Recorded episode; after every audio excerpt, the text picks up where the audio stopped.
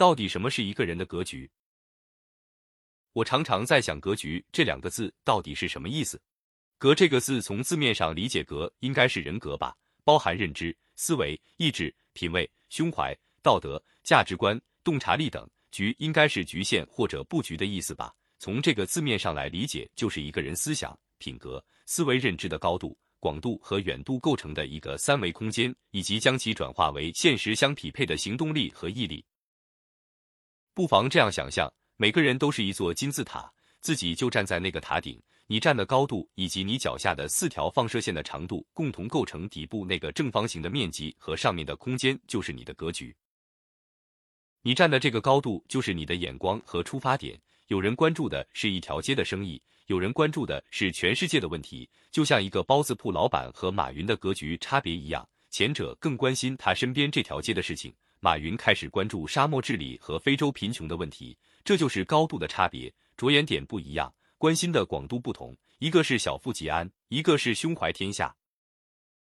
从塔尖辐射下来，构成这个塔体的四条线，大概就是一个人的认知、胸怀、道德、毅力这四个素质吧。如果你想底部的正方形面积变大，从塔尖到底部的容积变大，就必须提升这四条线的长度。也就是说，眼光、认知、胸怀、道德。毅力这几点共同构成了一个人的格局，相辅相成，水涨船高。肯定是站得越高，看得越远，越是宏观格局越大的人站的位置越高。它是向下兼容的，下面的人无法向上兼容，除非你拓展自己的几条线，拔升自己的高度，以挤进更高的层面。这就好比一个公司总经理可以立刻去客串一个销售，反之则很困难。大金字塔覆盖了若干的小金字塔。小的则无法覆盖大的。我们经常见到混得不好的人嫉妒、诋毁、攻击混得好的人，混得好的人很少会跟一个各方面比自己低很多的人斤斤计较。喷成功人士、伟人的喷子大有人在，但被喷的人很少回喷，那就像大人跟小孩计较一样可笑。这就是格局的差异。我能理解你，能和你共情，你无法理解我，这很正常。如果你能理解我，你就不是你了。我脑海里时常浮现出一幅画面。见上图，忽略排位，仅借鉴这种关系。这个社会就是一座金字塔，分为很多层，最底层的面积最大，人数最多，往上走人数逐层递减，一直到塔尖变成极少数人。每一层之间隔着一层玻璃，这种玻璃是单向透光的，从上面能看到下面，但下面的人抬头看不到上面。这就是穷人怎么想也想不到楼上的富人是怎么赚钱的，权力是如何运作的。孩子是如何教育的？但富人往下扫一眼就能知道楼下的穷人是怎么挣钱的，他能挣多少钱？这种商业模式能做多大？能走多远？他的孩子未来能做什么？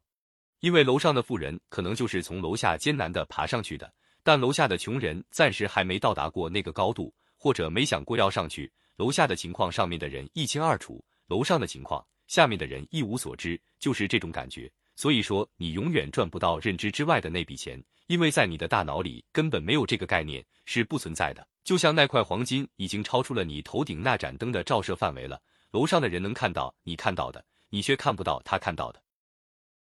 所谓的降维打击，就是一个段位比你高很多的人跟你玩，你是无论如何也赢不了的，因为你在他面前就像个孩子一样透明，他在你面向高深莫测的深渊，他能一眼看穿你的心思。你根本看不懂他在想什么。大格局的一个重要体现，大概就是共情能力。你想不明白的，他早就明白了，所以他能理解你。你理解不了他，他是俯视你，你只能仰望他。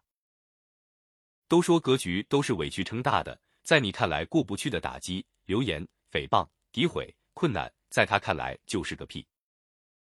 格局大的人就像食物链顶端的老鹰，大概就是站得高看得远，志存高远，能够看到别人看不到的机会。他的视野是三维的，不但能够捕捉地面的猎物，也能捕捉空中的猎物。为了实现目标，能够容常人所不能容的，利他舍我，长期视野，敢为天下先，心理强大，不会为了一棵树放弃一片森林。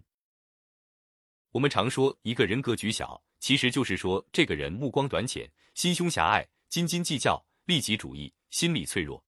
格局小的人就像地面的爬行动物，视野是二维的平面世界。只能看到眼前的、局部的，不会为了一片森林放弃一棵树。小格局注定是被大格局罩着的。一个人一辈子努力奋斗，追求成功的过程，其实就是拓宽格局、成熟心智的过程。所谓见自己、见众生、见天地，再见自己。当你经过拼搏，战胜困难、怀疑、诋毁、藐视、打击，最后取得成功，你会发现，以前你看不惯的人，你也能看惯了；对于那些曾经小看你、欺负你的人，你不再愤怒或总想着报复了，你会感恩和悲悯，因为你的格局更大了。正是你生命相遇的每一个人，共同构建了你的格局。你朝一个人扔石头，他捡起来修建自己这座塔。让它越来越大，这就是大格局。如果他捡起来扔回来，还拿自己的石头扔你，那就是小格局。他的塔注定越来越小。所以，喜欢朝别人扔石头的人，格局注定是最小的。大格局就是自己的国王，小格局就是自己的奴隶。